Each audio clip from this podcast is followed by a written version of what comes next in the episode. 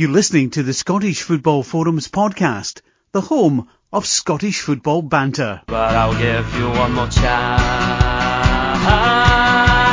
Yes, sir, I can boogie, but I need a certain song. I can boogie,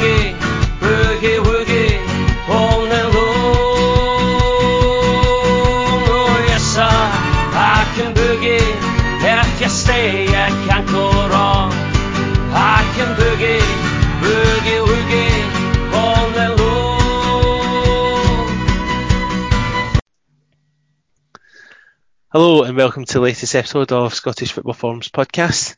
I'm John um, and I'm glad to be joined by the latest um, of our guest specials, a man of uh, Twitter sensation um, for, for his musical skills, um, Celtic and Scotland fan Scott McGill. Scott, welcome along. How are you? Not bad, John. Nice to see you, pal. Good to hear from you. Yeah, and thanks very much for coming on because obviously you've reached such a fame that I wasn't sure that um, we'd be um, if we'd be beneath you or not. But so thank you very much for coming on. I had to put it through two agents, mate, to get us here, but we're, we're here now. yeah, he'll be a man in, uh, hot- in hot demand. We'll also come on to the um, what made you famous, um, but uh, where the story started, the 12th of November um, 2020. I think it's a date that will always be in our Scotland fans' um, minds for so long.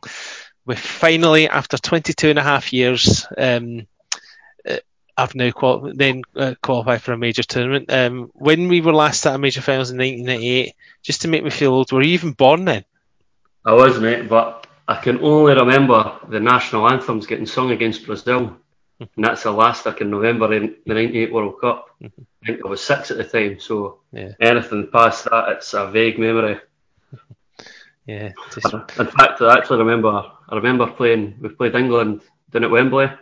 We beat them 1 nothing for the Euro, well, the Euro playoff. yeah. I remember that as well, but then obviously memory comes back after that. Yeah.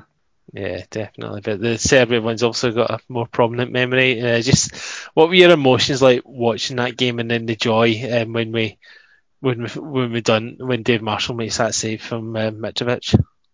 See, to be fair, see before the game, a lot of people are quite negative, and I was I was quite positive. I'm kind of always kind of a positive person, like when it comes to watching like Scotland and well Celtic as well. Like watching Scotland, folk are always this one shouldn't be playing this that next thing, but I just felt like there's just something was going to happen. Like it's, there was some feeling like see when uh, when see when Christie scores scores a goal to start with, it was it was something else. It was you you just felt something like I don't I don't know, but obviously you've had all the disappointments. As been a Scotland fan for all these years, as you say, what was it, 20, 22? 22 and a half. It'll be 23 by the time the tournament kicks off this summer. Yeah, um, it was just the yeah, it was just the typical way in the last minute. I thought, oh god, here goes the latest chapter. Definitely, you could see it coming back, like yeah, but again, you just need to stay positive in that. And you know what? The, probably one of the best things about it was is the fact that we never had any fans there, because I, you, you hear all the time that players feel off the tension of the crowd sometimes, and I don't know if that would have just a weight on their shoulders if we had been there, like. But obviously it didn't. So It would have been interesting to see how they coped in the atmosphere because obviously um, Serbia's the crowd is very partisan, it's very intimidating. Um, Right. But whereas we maybe felt when we were playing Israel in that playoff, not having the 12th man probably affected us. Um, whereas going to Serbia, knowing that we weren't facing that hostile atmosphere, maybe played in our favour a wee bit. Um, but I mean, I'll be honest. When I was watching the penalties, my um, when McTominay stepped up because he'd made um, it was his fault for the goal. Essentially, I put my head in my hands. I thought I watched through my fingertips. I thought, oh no, please don't miss it. And then he scored. McBurney I was the same. And then after McLean scored, I, that was when I thought Marshall's saving this. Aye, definitely. But see, as you said about McBurney setting him up, Mhm. I don't know why it is, but in my head, I'm looking at the guy with the socks rolled down, and I'm going, he's going to miss us here. And thank God it never, like, but No. the rest of them I felt absolutely confident about. Like, so, see, Griffiths stepping up, obviously just came on off the bench. I, I've obviously watched the Celtic know what he's like. He's just a confident wee guy, and he was always going to put the, that in the back of the net straight away. Yeah. But obviously, you're rolling on to David Marshall. pulling that save off against Mitrovic. And uh, you've watched, I've watched Mitrovic playing with Fulham a good few times. Well, no live, but on the telly, right enough. Yeah. But you're going, he, he's a cracking striker. But all night, it was absolutely dead. It was quiet as anything. Mhm. And it obviously knocked the confidence out of him, I think. Mhm. And the big man pulled it off. Yeah. So I mean, uh, just talk us through your particular celebrations. I mean, I was trying not to wake the kids up at that point when I was jumping around the room, and my wife thought, um, "Was there an earthquake happening, or did Scotland win?" I'm, I'm sitting with my dad. Now, I don't know about yourself, but for me, like watching Scotland games, it's always about family, I think, because Mhm. I've got cousins that are um, Rangers fans, and Mhm. obviously we being Celtic, it was the only thing that we ever got to go to together to go and watch.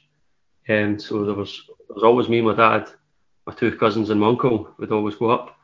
But I'm sitting there with my dad just through us and bouncing through there, and, I, and he saved it. I've slapped my dad in the back, and I swear to God, I think I heard him echo right through the full house. Just, ah, yeah.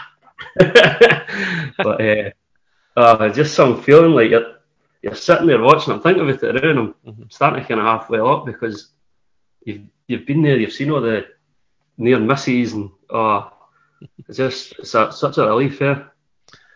Yeah, relief was um de- was definitely the word. Um, like when we qualified last time, we were taking almost our strike as it was happening that often. I mean, in the nineties, when when I started watching football, we'd qualify Uh-huh. for Italia ninety, we'd um, qualify for Euro ninety two, missed it in USA ninety four, that was the only one, and then reached Euro ninety six and France ninety eight. So when we qualified for France ninety eight, you're taking it in your side.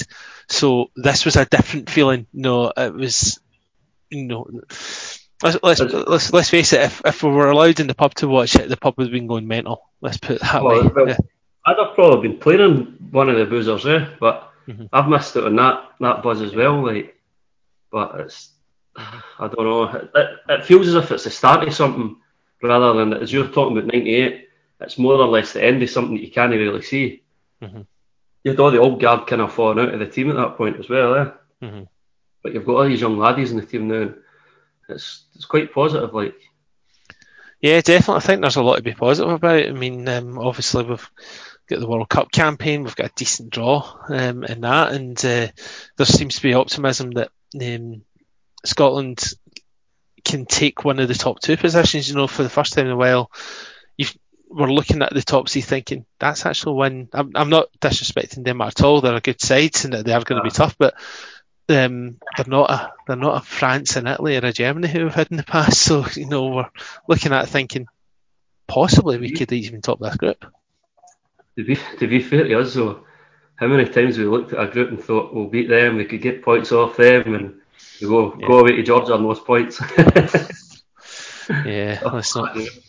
I've- not- like my girlfriend, my girlfriend Rachel, she's uh, she's Irish, so we've watched a few of their games as well, and they've played Denmark as much as we've played Israel. Like it's it's like one of them ones that's just common now do it. But I've watched that Denmark side, and they're actually quite a stuffy, good side, eh? So I wouldn't I wouldn't doubt them too much. No. Like No, definitely not. Um, but at the same point, I think they're looking at us thinking mm, that's going to be a hard game. So it'll be an interesting group, that's for sure. So, uh, so obviously, um, after the, the game, there's a few videos um, doing the rounds of um, you know the players singing "I Can Boogie" and then the um, David Marshall. So, how how early in the morning did you decide I'm going to play a wee song here? That was, it was actually tonight. So Rachel, she was on night shift um, at uh, at the Beatson, and I'm sitting there with a guitar, and I've watched the highlights again and again and again. And if I, you know what, I'm going to get it out, record something, and I just I threw in a verse of that David Marshall song. I think myself, that's I enjoyed that. Like that, that I'm putting it up on Twitter, and uh, I kind of thought it was going to, it was going to kind of, it was going to like no bang, but it would get popular, like, but not as popular as what I actually ended up doing, eh? I thought a few folk would have liked it, we ended up with 10,000 likes. That's Incredible. That's incredible. It was a it was a bloody good version of the song, I must say. Yeah, Um, and it was um, obviously you know got you a, a little bit of fame, and so much so that the SFA then approached you to say, "Can we use this as part of um, our montage?" Uh, you know, how big a thrill is that? Oh, I know. Well, see, to start with, I'm looking at like I was at my work on the Saturday morning, and I'm looking at everything coming through, and you had like Raman Fest TV, he's retweeting it. Jen Park for BBC Scotland, she's retweeted it. Next thing, George Bowie's retweeting it. I'm like myself, Christ, this is this is kicking off into something. The next thing, I just started shaking. I seen the Scottish national teams retweeted this. I'm like, what? How can you get any better than that? I'm like, that's like the pinnacle, isn't it? It's massive. Like, mm-hmm. they've, they're sitting there with a, was it hundred thousand followers or something? Mm-hmm. And you think about all the folks actually seeing you sitting with a guitar in your living room playing away. it's quite surreal, eh? Uh, so did they did they um did they approach you to say can we use this? Well, the, there was a guy, uh, Connor McCord. He had messaged me. I think it was maybe the Sunday, and he said to me, "Any chance you can record that or get a recording it and pass it across to us?" Now, I think the guy's actually probably thought to himself, he can record it on his phone, blah blah blah. But then I've got a hold of my pal up in Perth, um, David. Uh, I've gave him a phone. He's got a studio, so went went up there and I just recorded it properly. Got him playing the fiddle on it as well. He played the bass. I put the stomp box on it, and uh, to quote the song, I think it was a bit of a sensation. yeah, definitely. And uh, we we we're using um, you know parts of uh, both songs at the beginning and end um, for this, and we might use it for future ones as well, future Scotland ones. So use it, pal. Use it all you want. Yeah. Uh, I've actually I've struggled to get a hold of the rights for to actually fully release it. Uh, so Baccara, they've got back to me and said that they're willing to work with whatever, yeah. but I need the guys for Wakefield mm-hmm. to sort out the David Marshall thing, and they've totally totally abandoned me. Like, so you, it can be used for promotional reasons. I've read I've read up on it. Yeah. It can be used for promotional reasons, but you can't sell it. Yeah. So basically, putting it on Spotify counts as like selling it because you're getting getting streams in and that. Yeah. So hopefully, I'll get that sorted next year. Yeah, you might. The, the rights. Aye, exactly. The rights might come through in time for you to re- release it as um, the Euro single. Oh no! Fingers crossed, mate. Fingers crossed. That would yeah. just be sensational. I mean, because I, I, think most people have decided that is what they want. Them, you know, they want that either the original re-released or um, a version of it. You just, Aye. you just never know. Um, that would just be incredible. I'd like him to use mine, like to be fair, but obviously the, the David Marshall bit that I put in the end of it, put verses to it. Mm. Like you never really hear a Scotland song with players' names in it anymore, or no. anything like that. Heard for years we'll be coming and it's drummed into your head that it's it feels like it's the only song we've actually got, unless we're looking for a goal, like aye, the other one. Um, but I, I, really hope that folk kind of click onto it a wee bit, yeah. yeah. Yeah, I mean, if if there's fans that are allowed in for the I mean, there's obviously a bit of doubt as um, we're, we're recording this because UEFA often refunds, uh, although they've not actually decided if um, the team's going ahead behind closed doors yet they're telling people if they want to um, get a refund now, they can do it by the 26th of January. Why they're not um, waiting until they've made a decision, I don't know. Um, it's crazy to be perfectly honest, but hopefully there'll be fa- some fans allowed in. But if there's fans allowed into the ground um, on the 14th of June for the first game, I don't think there's any doubt that um, David Marshall's song will be getting sung on the terraces. Well, you're talking about the refunds. We my pal, we've got tickets for one of the games at Hampden. But isn't it, isn't it a Scotland game? It must be. Mm-hmm. Is it a Czech game? Czech in uh, Croatia. Aye, we've got tickets for that, but that's the same day as Scotland England game. So we've just took the refund straight off them. But you're, mm-hmm. you're imagining as well. See, you're talking about the virus. You've got people. People are getting tickets for. Well, boys are know for here getting tickets for Rome and stuff. Mm-hmm. So if they start handing them back, there's actually a good chance that because it's down south in England, that we could actually get into the stadium because it'll all just be Scotland and England fans, hopefully. Yeah, yeah it'll be interesting to see what happens. I mean, hopefully, because we need normality back as soon as possible. I mean, I know things are not great at the moment, but you know, just got to hope that the vaccine program is rolled out properly and, and, and done well. But um, because we need to have something to look forward to, but that's another issue. Um, uh, you come back to happier times with your song. You also get a signed shirt out it. Aye, yeah, I've got the shirt there. Um, that's again, it's it was totally it's like something at the out the blue. The guy had asked for my address I'm thinking myself, he's going to send through like, I don't know, a Scotland keyring and a t-shirt or something. Next thing I've got the signed top. I swear, I, I can still feel feel the buzz. And then I was walking around the island in my kitchen, just with my hands in my head, like, what the hell is going on here? Like, but uh, it was uh, definitely something else. The likes of the music song in the first place. You, for years and years, you played football as a wee boy and you dream about playing with Scotland or the team you support. But for them to use like a song you've used, it's basically feels like the exact same thing. Like yeah, Mm-hmm. it's aye. So when they sent the top through, I'm going to call that my cap. So that's my cap sitting beside me. Once for the Scotland. yeah, and that'll that'll give you less hassle than a cat. um, but no, that that's just. I mean, all this has come because you know you did something that that you clearly love. Um, watching, you know, the country that you love, uh, and to have the, all this backing just must be incredible. Well, definitely, mate. Well, I've never gigged since uh, March last year, and there's obviously there's only so many ways that you can actually kind of express yourself with guitar and singing. Now it's it's all online. You can't do anything. So for something like that to actually at, hit the peak is what that did. It's it feels good, eh? It's good. Yeah. And how much were you hoping that um, you know if entertainment's allowed back up, and that's another industry that's obviously suffering just now. Um, Mm. So I imagine that more of your gigs um, will be including those particular songs um, if you get the chance to gig again. Definitely. Well, a guy, a guy I know, um, Dingo, he dig, he DJs in Waxy O'Connor's in Glasgow. He was at me as well. He's saying like the night before the game, if everything's back to normal, we're going to try and get something in Waxy's down in London. I was like, aye, great shout. I'm behind that. Like, aye. So hopefully that comes or something. Like he was talking about like ex pros and everything like that. But oh, I don't know. I think might have just handed, a, handed an exclusive away there, but we're not sure. Well, well, at least we've got it and not someone like the Daily Record. So,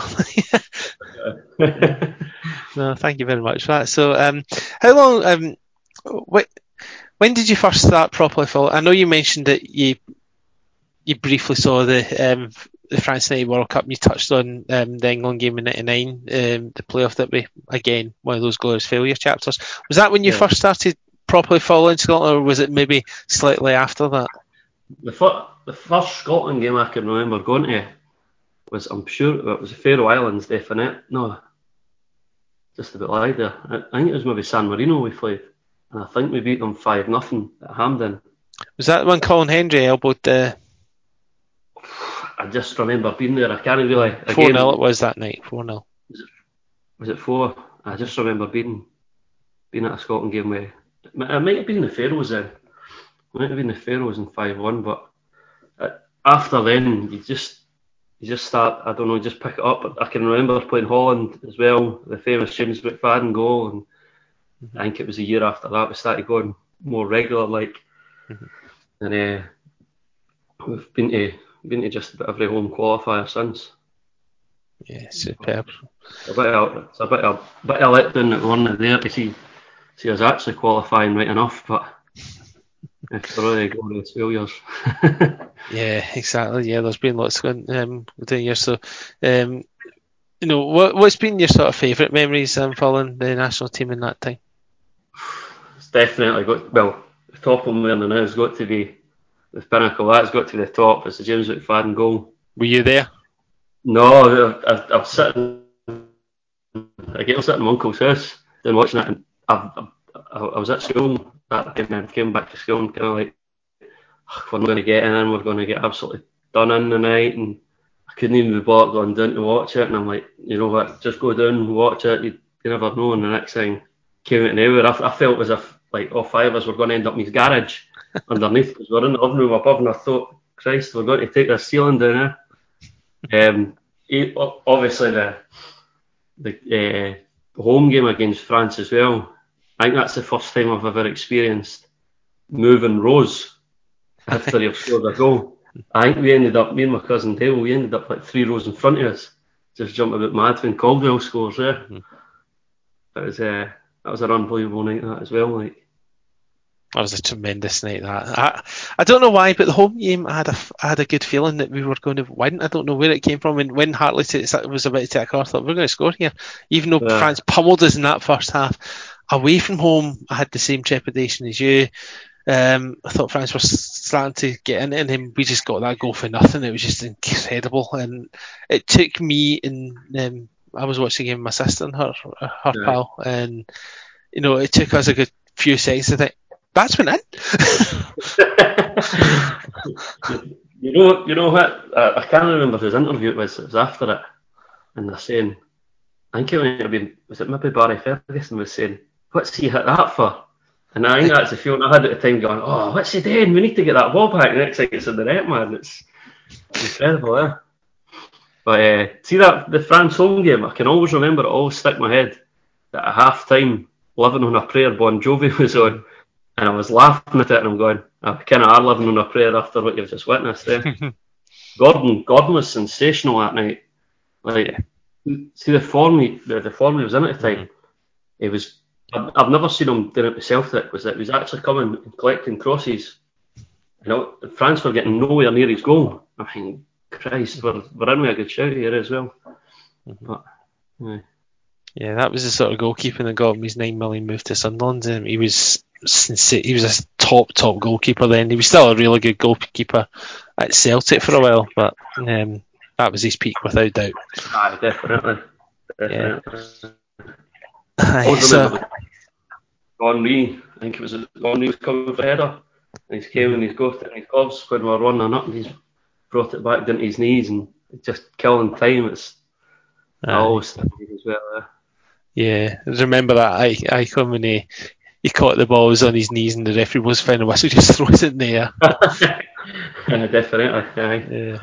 Right, they were they were good times. I mean, that's the, that's just um, the rotten luck of Scotland knows that we beat a team like France twice, but because we lost to bloody Georgia, we missed out. And that Italy game's just heartbreaking. You mind the Ukraine that that campaign? You remember the Ukraine game? We absolutely done them at That was my favourite game. Aye, it was that again. That was some of us as well. You just felt the atmosphere that day as well. And but the away game, I think did we get beat two nothing away? Yeah. Mhm. Yeah. And you forget a lot of folk forget about that game and always think of the Georgia game, but Yeah. you could have done something there as well. Eh? I agree. I thought we were far too defensive that night. Um, Aye. because we after beating France, we could have got because Ukraine were a decent side. I know they reached the World Cup quarterfinals that year, but I wasn't overly impressed with them. And then you saw what we we did at Hampden against them. Um, so yeah, you're right to, to point that out as well as obviously the Georgia one's the big killer. No, that was Right. just criminal because if we beat them, we only need the point against Italy at home instead of chasing the win, was- which we nearly got. Oh no, that was to the Georgia game. That was all down to that maroon kit. Yeah. The fact that we wore that, I'm telling you now. Aye. Yeah, without a doubt. Have you ever beaten away game, Scott? um, I went to the went to the Ireland game across in across in Dublin. Yeah, me too. That was good. obviously a short flight in that, and uh, I think the full Tartan Army took over uh, Murray's Bar on O'Connell Street. That was something else. Like Yeah, that, that was a good chat. Um, the only thing that annoyed me about that game was that fans were celebrating the draw, and I thought, really? Aye. and Well, that came um, back to bite us. I think. we're, we're sitting in we were sitting in the home end in the middle kind of tier, but there was loads of other Scotland fans in the us and that as well. And then obviously one each. I've looked up in the top tier. There's the, the uh, some of the Scotland fans were singing the, the James McCarthy song, and I'm going, we've no we've no qualified for anything. We've just drew, keep the head, you know we're like, yeah. And I think their goal was offside that day as well, actually. Mm. Big boy Walters. But uh, again, I, I left a sour taste in my mouth that day. eh. Yeah. we, actually, we actually missed the goal, me and my dad, because the tier, the tier, the tier we were in, it was um, you could get beer inside, but you couldn't go out with it. So Yeah. got a pint inside, and my dad's went right. Wait a minute, I'm going to the toilet. I'll be back now. So right, fine. So I'm kind of half staring at the window, half trying to drink my pint as quick as possible, and then I've just seen Shaun Maloney run away. No, was it was it Maloney there? Maloney No. scored, yeah. Aye, I've seen him run away, and I'm going. No, we can't, I can't have missed that. Came all the way here for that. And uh, he came out the toilet, my dad came out the toilet and going, what have I missed? We got a corner or something? I says, we've just scored. I missed a goal. so raging cell. And uh, I know, I know, mate. That um, I was at the France game with, um, um, and he went to the toilet, and that's when Caldwell scored. I always remind him about that. Always Oh, remind him. Um, I mind I did the same thing at an Aberdeen Partick Thistle game. I missed Derek Young scoring the League Cup game, and he says that's that's his equals. I, no, I don't think so, mate. It would have been different if it was done. No, it doesn't matter what player it was. It was like mm, a League Cup tie at Firhill as opposed to beating the you know the World Cup finalists at Hampden. Quite quite a difference there. But um, and Specialist Thistle um, on the division below us at the time as well. Um, so yeah, the the Euros coming up. Um, it's obviously first time for a long time qualified. Um, it's obviously first time um, since '98 that we've got something to properly look forward to from the national team's perspective.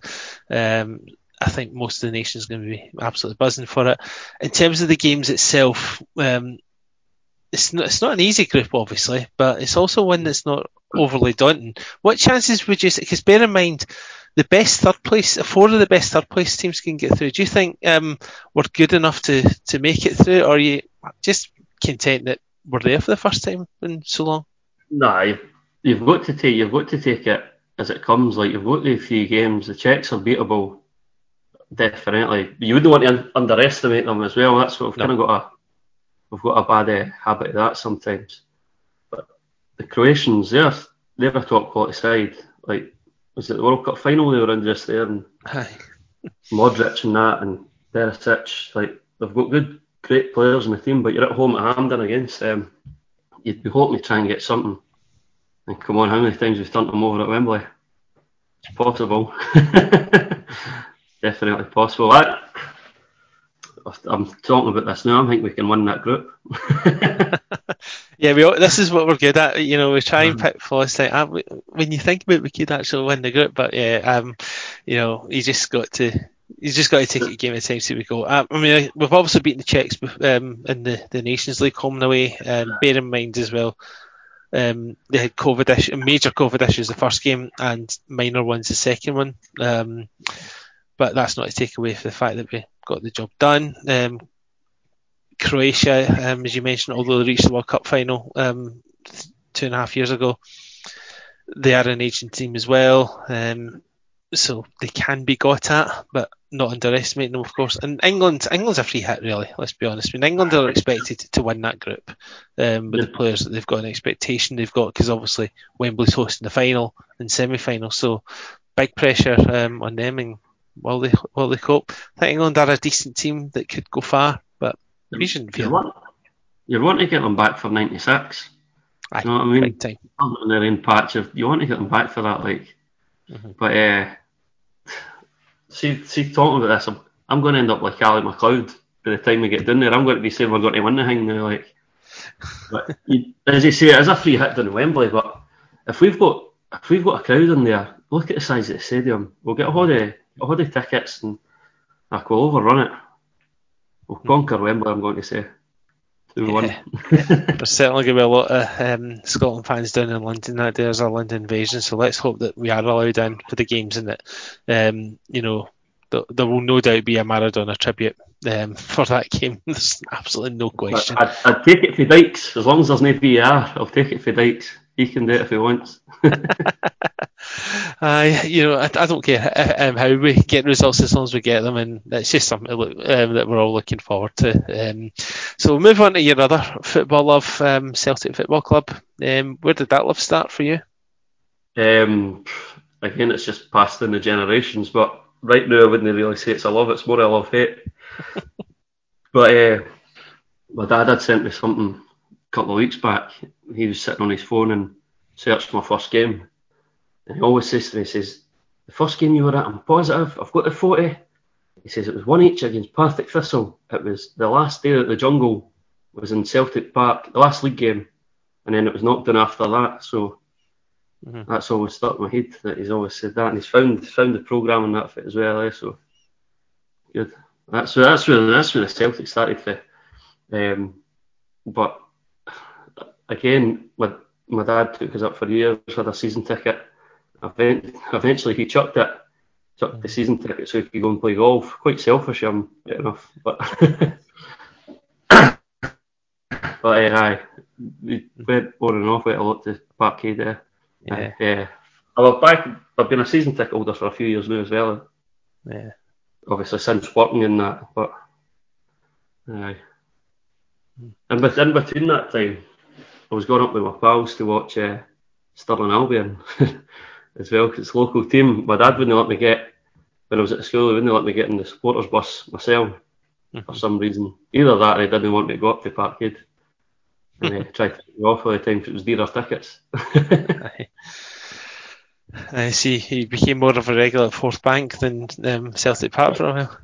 two, two seasons, like two seasons. I managed to see Snodgrass Excellent. playing at playing at the Albion and getting them promoted, but after that, I managed to talk my way back into getting on the bus.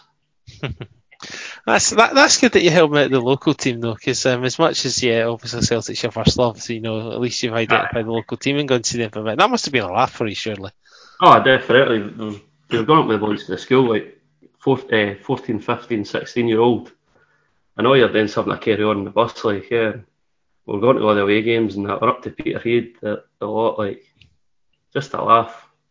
It's a, it's a different kind of football going to watch mm-hmm. watch a team like Stirling Albion with it is going to watch Celtic. Like, you didn't get yourself as, as agitated, like, you're just there for the crack, like. But sometimes I can watch Celtic and, geez, oh, I can go off my head. Yeah. Especially anyway.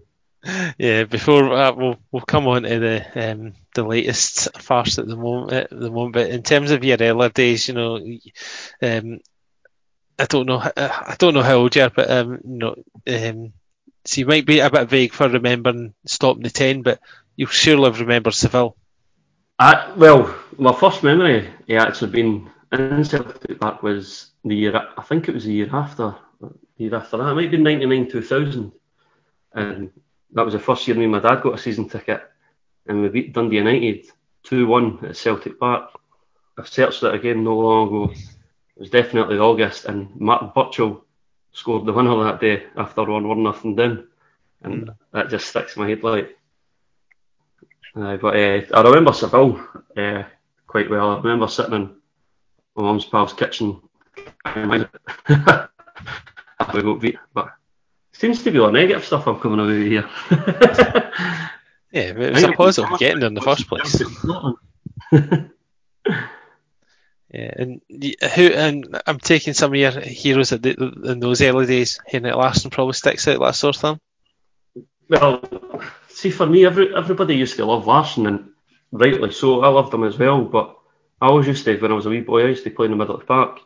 It was always Paul Lambert that stuck in my head. I always watched Paul Lambert, and it was box to box, box to box, and what a player he was like. He was always, it was always him. Um, didn't have as much of a fancy for Lennon because he- just done the dirty work, and when you're a young laddie, you're not really paying attention to that. You're paying attention to the other boys that are getting the goals and setting up the goals and that. But uh, aye, the likes of Larson, he's he's an absolute hero. I went to a speakers night not long ago and met met him at that, and see when you're you're meeting him and shaking his hand, absolutely chittering like this the guy's godlike, absolutely godlike. Yeah, I mean, he's. Uh, I think there's not many football fans in this country, even Rangers fans, that would have a bad word to say about Henrik Larsson. Same goes for Brian Laudrup with Rangers, to be fair. Um, even though Larsson scored like so many goals against Aberdeen, you can't help them but say what a player he was. Yeah, and he, he loved a goal against us. Um, but then he had a good record against most teams in the league, to be fair. So it wasn't as if he saved them for, for one side, but uh, a tremendous player, but a great ambassador in terms of um, you know the way he conducted himself. And Paul Lambert, you know, in the less extent, falls in the same bracket. You know, different kind of player, obviously played different roles, but he was such a tremendous player for um, obviously for Dortmund. Then nailed himself in the Scotland squad, and when he came to Celtic, he played a big part in stopping the ten and captain used to Seville, of course. There, there is there is came for Dortmund and he's went back and played with Celtic after winning the European Cup. There's no many players that have ever done that. I don't think like. No. went to look at Celtic after winning it. But that's that's an achievement in itself. Like going across there away to Germany and just shows you what kind of player he was that he was able to do that and adapt his game hmm to that extent. Yeah, I wish um, that more Scottish players would do kind of what he did. I mean, it was obviously Dortmund must have saw something in him. He was playing in, as an attacking midfielder for Motherwell, and they thought, I see a defensive midfielder on him. He was, attack, he was attacking in the younger days, wasn't he? yeah, aye, very much so. Um, but you know, But- when you go, The story, I'm sure the story for him for where he went there was he was a free agent at the end of the season with he Motherwell. was, yeah. and he went across there was uh, was trialing a few German teams. He got the call for Dortmund later on, eh? Sure, that was the story. And then he took, obviously, went and trial and showed himself up. Aye, he done a good job, and marked Zidane at the Champions League final. I mean, there's not many players that can say they, they've done that in their career. Um, so yeah, he was certainly a tremendous player. Um, what was your uh, um, favourite memories um, from your earlier days? Uh, I can remember winning, well, obviously, Martin O'Neill's first season it was 0- 01, eh, 2000, 2001. The next, se- the next season, I'm sure we won two in a row, and I remember the day we won it was against Livingston, and we beat them 5 one at Parkhead. And sure Larson was, I'm sure Larson, Hartson, and Sutton both, uh, all three of them scored that day, like, and it's it's just a, it's a bright memory in your head, like. But the first, the first goal that went we had my, we had my mum up us that day. My mum's not really into football, right? So we're, uh, we're obviously a couple of minutes in, scores, what nothing. Me and my dad's jumped about, turned around, looked at mum. Mum's still sitting on her seat eating her pie.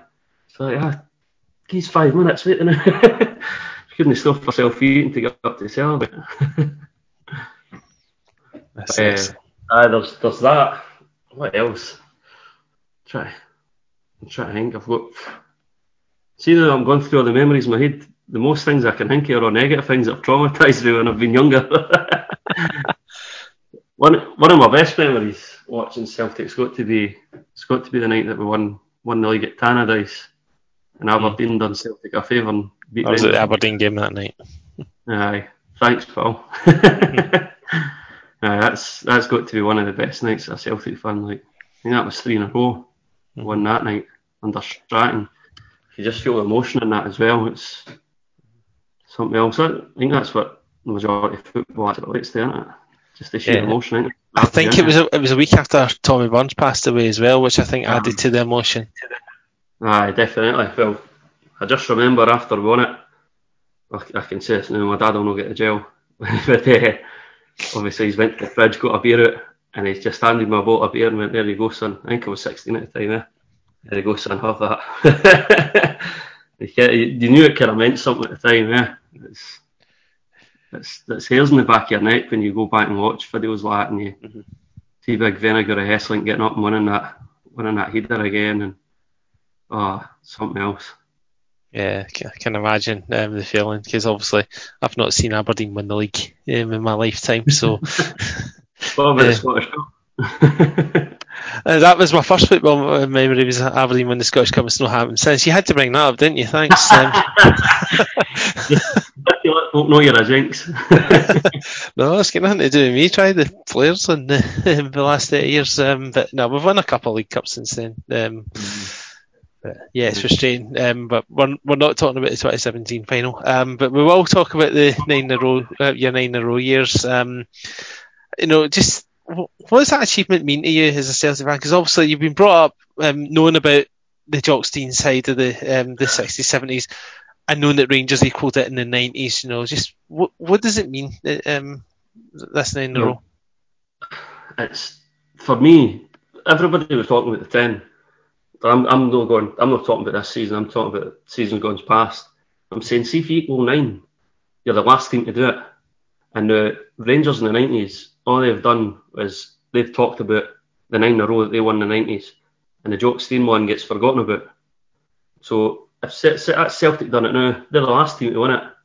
It's a massive achievement. Ten was always going to be a bonus for me, but obviously the way it's transpiring now, it's it's a bit of shambles. Uh, obvi- you're want to win the ten, you are want to win the ten, but at least if you if you won the nine and you end up losing the league this season, if you've put up a good fight, you're, I'm not saying you're not too bothered, but it was always going to happen. All the averages, somebody else is going to win the league. But it's just an absolute shambles that we've got this year. Eh? Yeah, I mean, I don't want to downplay anything that's happened. You know, it is a great achievement win nine titles, but there is um, when you compare the squads of the Celtic side in the 60s and 70s. Obviously, that was the Celtic side, a, a, European Cup win, thrown in another European Cup final um, for good measure. You know, you talk about some of the Rangers players at that time in the 90s. Um, I'm not meaning any disrespect, but the Celtic player squad of- of the last nine doesn't quite measure up to that. And Rangers fans will obviously argue they weren't in the league for four years, although that was mainly their Right. doing. Um, so, do you think, in some way, what do you think when you hear people saying it's a, it's a tainted nine, etc.? It's again, as you say, you can only play who's in front of you. So we've went and we've beat all the teams, and to be fair, I'll give Aberdeen a good shout. You actually gave us a good run for a couple of the seasons. Mm-hmm. I remember, a I'm sure- yeah. Mhm. I'm sure we played you at Parkhead one one day, and it was it was maybe a Saturday or Sunday, and uh, we won four nothing. Yeah, and remember that, that killed one of the challenges that day. The, the players are the players that we had under Brendan Rodgers' first season. There's some tremendous players in that team. The likes of there's Dembele just got his move. Yeah. There to Atletico Madrid. Got Scott Sinclair coming in for Aston Villa, who obviously was in was in that Man City side with all the money and Mhm. Was a bit part player right enough, but he, he still got he still was in there. He's still that kind of still that kind of highly thought of player. Mhm. There is there, there is still a good few players in that the Celtic sides that, that I'll, I'll remember anyway. The likes of Chris Collins, obviously his media stuff now is no no too great. Some Celtic fans can't even walk with him, but he's stuck away some amount of goals in that day nine in a row season's just there anyway. Mhm. That's me talking as if we've conceded this league. 22 points, we can turn that round. 21 points, three games in hand, yeah, easy the way things are happening. Um, but I just, uh, you know, I just have to ask, I have to bring up now Dubai. What on earth were they thinking? it's, not even the fact that they've not got the, the finger in the pulse of the Celtic fans. That, and like that. They've not got the finger in the pulse of the full country if they've went and done that. I think because when they did when they did book it, it was November, and even then you're kind of humming and hawing over it.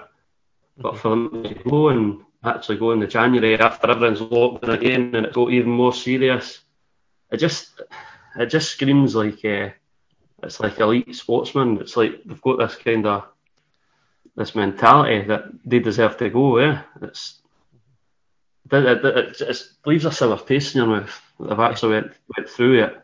Like I know there's been figures branded about everywhere how much it cost, but real, that that would be irrelevant if we'd actually stayed at home and Jullien never actually picked up the virus and 13 players are out. Mhm. We could have played a game that we had in hand last week we could have we wouldn't have been playing the under 20s side against Hibs the other night. Fair, fair play to them, by the way. I think they, they gave them a good run out. Like the boys that came in, like so the boy Har- Harper and that. Mhm. But they should never have been in that situation.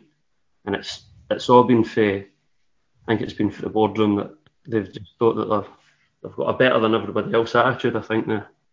Yeah, I, I- think I think that would um, sum up. To be honest, you know, I think the arrogance is is Uh, Shining. arrogance.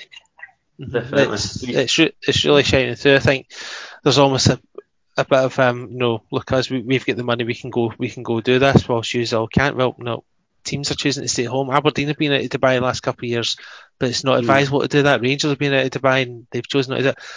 Germany um, have a winter shutdown just now, and they all collectively said we are not going to be doing any unnecessary travel. Now, I just think the whole thing, the way it's been handled, the apology from Lawwell was embarrassing. Um, oh, that that was that's like when you apologise as a kid and you've done you've hit your wee brother and you go, I'm sorry for hitting him, but he deserved it anyway. It's like one of the ones like a backhanded apology. Like he's just it's it's Yeah. you could just feel you just you got- left you a sour taste in your mouth. Again, I've, I've listened to other uh, people talking about it, and you're talking about Falkirk and everything like that. They're talking about Celtics being affected the worst by COVID.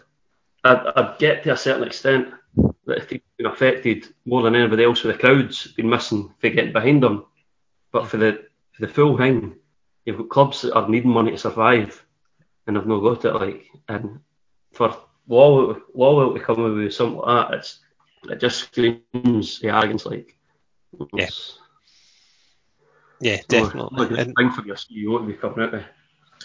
Yeah, and I, I think to be fair, the majority of Celtic fans, um, you know, are all condemning this as well. It's just a very small pocket that are defending this, but the majority of Celtic fans, from what I can see, have been pretty damning and condemning Celtic and rightly so, and condemning Peter Lawwell. Um, it's just been and the timing of it as well, you know, you just lost an old firm game, which leaves you 22 points, sorry, now 21 after the Hibs draw. Um, you know, you had the ball and goalie situation at the start of the season. Performances of pitch have been um, good. And I also need to ask, um, you know, if they were doing training in Dubai, did they work in set pieces again?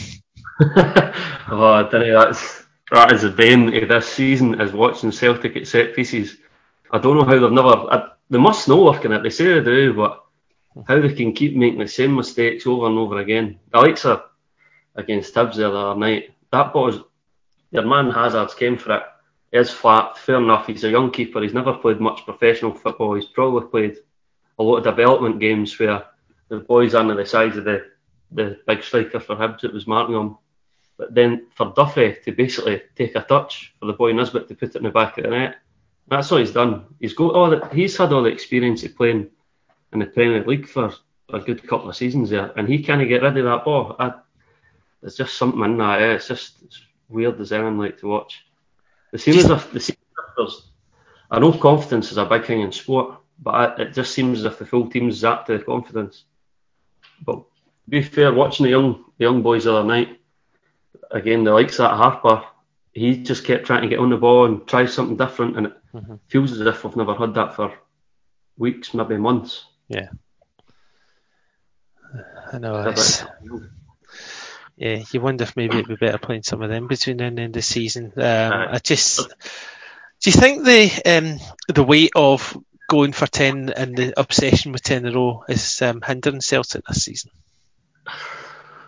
I'm I'm not really sure to be honest because you're you're actually looking at transfer window. See when you've looked at the summer transfer window, we've actually brought in good players and we've and well, we're looking at we've spent the right money for a team that's wanting to win the league. We've brought in a five million pound keeper.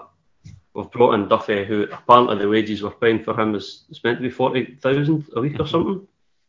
And then you've got Laxalt comes in, and you you think we're actually looking good for it. It does look like a good transfer window, but I don't know. I think it. I think you've got a lot of big game players in the team, and with them not getting an atmosphere, they've not got anything to play off of. I don't know if that's maybe got a big thing to do with it. So like so, how many times have you seen Edouard picking up the ball and lighting up and he's beating one man, two man, three? He's never really done that all season. And the crowd's not there. I think that's maybe a bit of the problem as well, players like that. Yeah, I think I think the no crowd. I mean, the no crowds are affecting teams in different ways. Um, it's almost as if Rangers are playing off it um, pretty, pretty, nicely. They're laser focused this season, which isn't um, obviously helping. Um. You know, you see even when Rangers win the two old firm games, there's no premature celebrations. It's just straight off the park, get on to the next game. Right. To be fair to them, I think it's the first time in a wee while they've actually, they've actually been more professional about it. If you remember Gerrard last year coming off at Celtic Park, he's screaming at the camera, and it's, it's a, it seems like a totally different Rangers team this year from what it was last year. Last year it seemed as if they were trying to fight for something. This year it seems like they know what they're actually doing. It's the same boys, it's the same nucleus. It's, that's that's probably one of the things that's hindering Celtic now as well, is the fact that a lot of the players are coming in and out, injuries, COVID, and you've not. I don't think Celtic's had a settled side all season. There's there's nobody there's nobody that could probably you could sit in a room with ten people, and I don't think I don't think you'd have three people agreeing on the same Celtic team same starting eleven for Celtic this year. That's how that's how kind of how, well it's no comical, but the way it's all kind of fell fell into place. It's all started with the ball and goalie situation, and it's all fell away from then. Yeah. Yeah, I mean it's fair to say that probably um, you're writing off the, the title this season. But what about Celtic going forward? Um, you know, from here, where where do they go in your opinion? I think for everybody's opinion, it's a total clear out, including the board. There, I think. Mm-hmm. I think you're, you're sitting there with boys like Peter Lawwell, who his job, all right, fair enough. He has delivered. He has delivered the nine the nine league titles as a CEO. The 12, 12 trophies in a row just there been there 18 years at Celtic. I think there's, I think he's turned himself more for a CEO into like the sporting director kind of role. For what you're hearing, anyway, with people talking about the players that are coming in, you'll obviously look at this interview with Brendan Rodgers coming out, out about Shved, saying he knew nothing about it. So who's made the signing? It's got to be Peter Lawwell, isn't it? I think the likes of him, he needs to go. And then Lennon, for everything he's done for Celtic, he's, in my eyes, he'll always be a legend. He's been there for what's that, 20 odd years on and off. And mm-hmm. he just, I, I just think he looks devoid of ideas. He looks, you can see it in his eyes, he's he's getting a kind of grey look about his face as if the weight of the world's on his shoulders now. I think he just needs to let go, get somebody else in, different ideas, try again.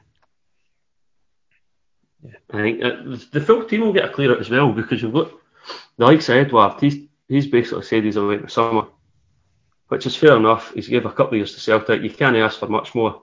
He's going to be a world class player wherever he goes. Yeah. Well, him, he'll go. Ajer, there's a good chance he'll leave as well. And then, well, what about Cal McGregor? Is there any chance he'll go? Do you know what I mean? There'll be a massive clear out of the team. Yeah. Brown's, Brown's obviously, he's only got another another year in him, if anything, you'd imagine then he'll be looking to get me coaching. That's a big nucleus of the team that's going to need to go. You are going to need to start again. I don't think you have no Lennon looking over, looking over that again. So the quicker they get a change, the better, I think. Yeah, to get um, to at least bed in for the rest of the season and then Aye. start the next season with um, potential Champions League or Europa, Europa League qualifiers with a that's always been the, the January transfer window's always kind of been you're trying to get the players in for the qualifiers next year, mm-hmm. and it, it's to give them the six months to kind of get bedded into the side. It's not going to happen this year because you can't you can't say that Lennon's going to be the same. Uh, Is going to be in the dugout, dugout for next season starting, especially the size of the gap now.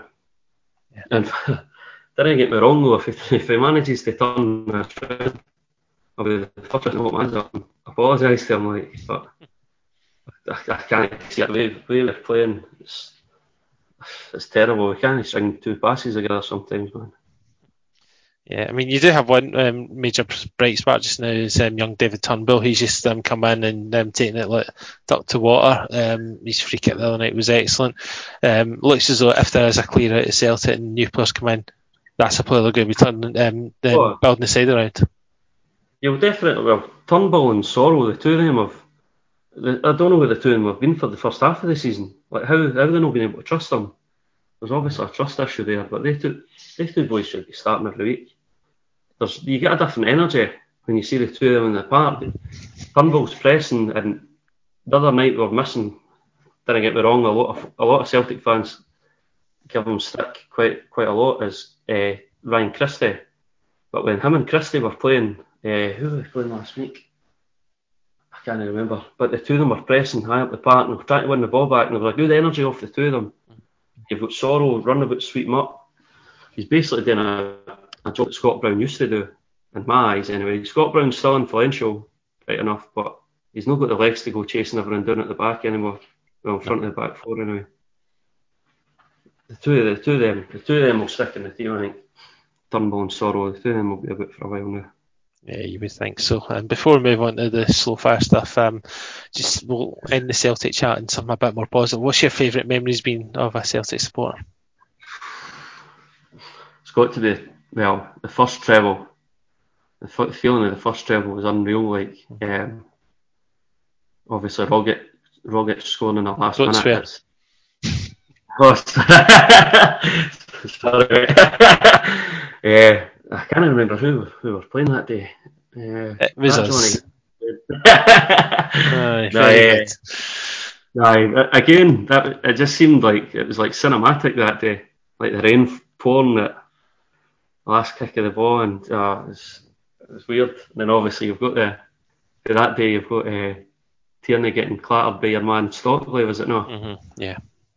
He's away getting he's away getting a set of false teeth in. Comes back and lifts the cup after that as well, and there's obviously there's all of that. Yeah, it's that's definitely a. And, um, but you've got to win the league, win the league, Parky and as well as Harris Samuels. We were, we were actually we'd booked a stag do for my pal that weekend before all it, it was before the fixtures come out for the for the split. Mm-hmm. Me and all my pals are kind of debating with each other. Look, we've got to go. We've got to go to stag doing that. You're going, but we could get a get a flight home the Sunday morning and go on. But you can't do that. A boys stag, so we're sitting in Dublin watching it, and uh, it was unbelievable. Like, still wish I was there. Mhm. Wish I was there. I gave away my ticket that day too.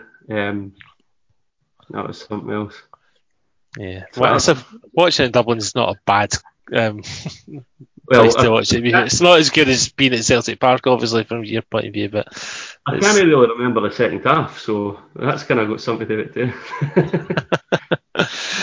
well, the game was done by then, so you wouldn't have um, needed to remember. So, yeah, thank, um, I appreciate you um, coming on. So, we'll end with um, some slow fire questions. The first from um, has come from your mate Stuart Lauder um, to ask you about the time you get stuck under the floor and the joiner had to free you.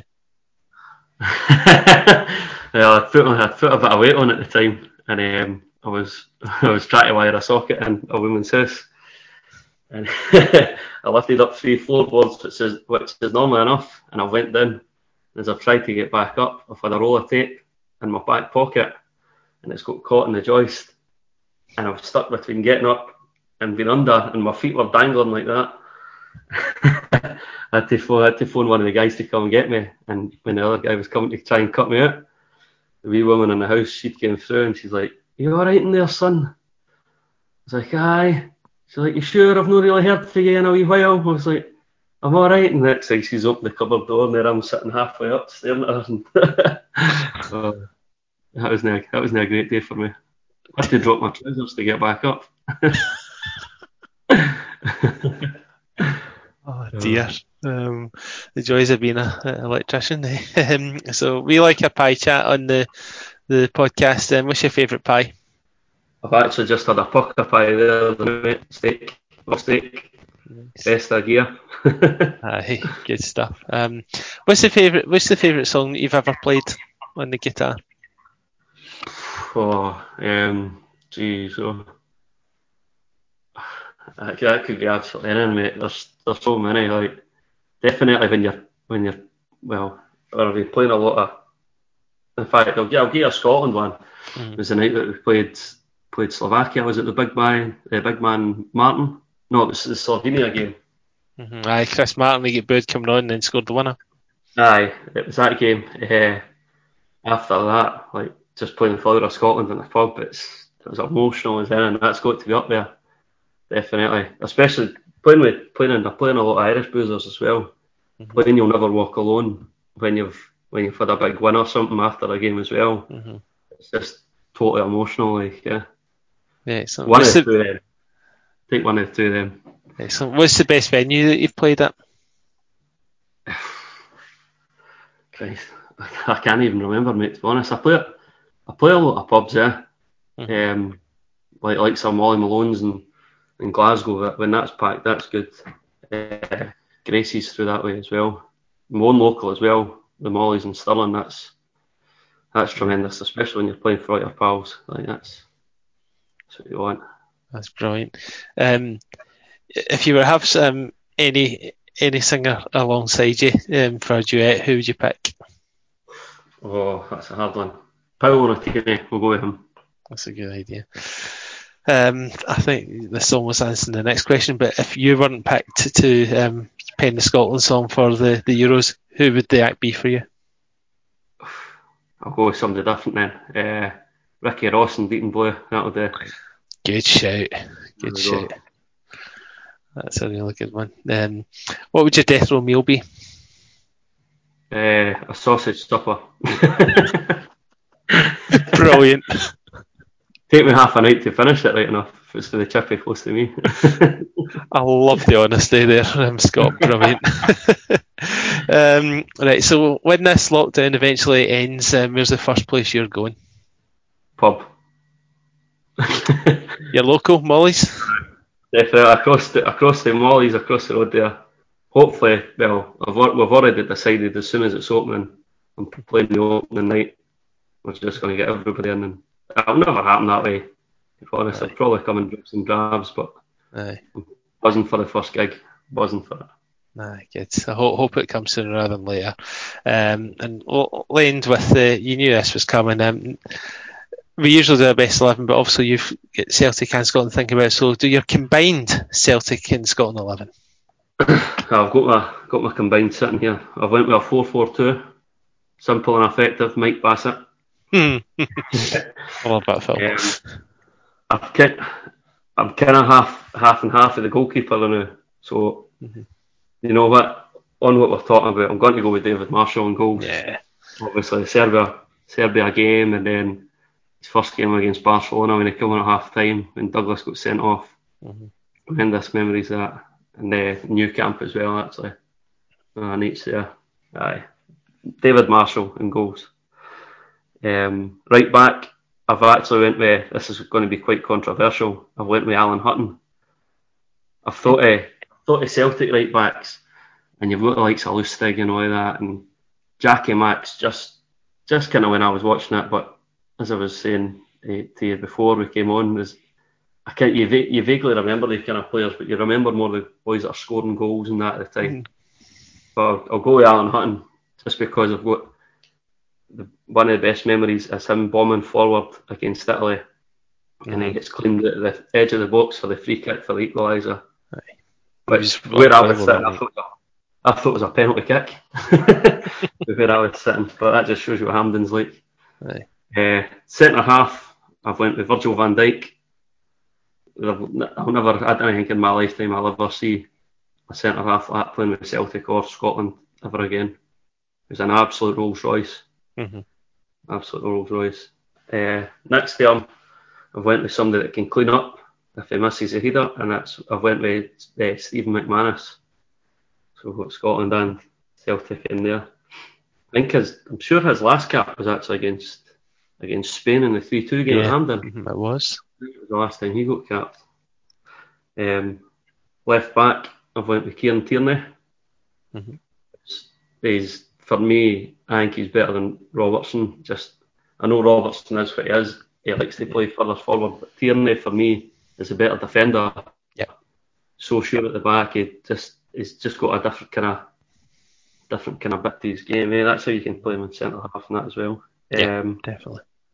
so in the middle of the park, I've went with who I was talking about before, number 14, Paul Lambert. Mhm. Obviously, as you say, he's bedded his cell in the Scotland team and done the exact same at Celtic. And next to him, I went with Darren Fletcher, who I know is a massive Celtic fan as well, so we'll get away with that one. Um, both wins, I don't. I criticised I criticised myself before this when I was talking about inverted wingers to you. Um, I've actually I've went with McFadden on the left because I didn't think he was going to go up front. I'm sure he's played in the left a few times, I think, yeah, yes. but just tighter in. You've got Tierney Tierney down there anyway, so he's going to bomb past them. Aye. Uh, and on the right hand side, as I mentioned, I'd seen a Scotland player at the age of 18 playing locally, which was Robert Snodgrass, and he's one of the best one of the best talents I've ever seen with a dead ball. Mhm. Like his crossing ability is unbelievable as well for free kicks. Like he's, I went with him there. I went with Sutton and Larsson up front because you kind of get a better combination. I don't think. Nah, fair play. That's a that's a pretty good team. Well, listen, thank you very much for your time, Scott, and um, all all the best. Um, you know, for the coming year. Let's hope that we're able to get into grounds again. Let's hope we're able to get into pubs again, and let's hope that you're able to get your um, songs to a wider audience again. Fingers crossed, mate. I've brought out my album recently as well, so hopefully that picks up and keeps me going a bit as well. Uh, Just give us the name of the album so we can look out for it Yeah. in iTunes, etc. Hard, hard times come again, no more. Under my name, Scott McGill. There's it's all folk. It's all folk music. Um, there's a lot of there's Scottish, Irish, and American folk songs in it. So I went with that. I think it sounds good, but what you judge. yeah, perfect. Well, we'll put, we'll plug that in the in the blog for you. Um, but listen, thanks very much for your time, Scott, and you enjoy the rest of your. Cheers, John. Um, yeah. Good talking to you. Cheers. Thursday night and he ties off to the left. David Marshall gives us a night we will never forget. David Marshall, na na na na na.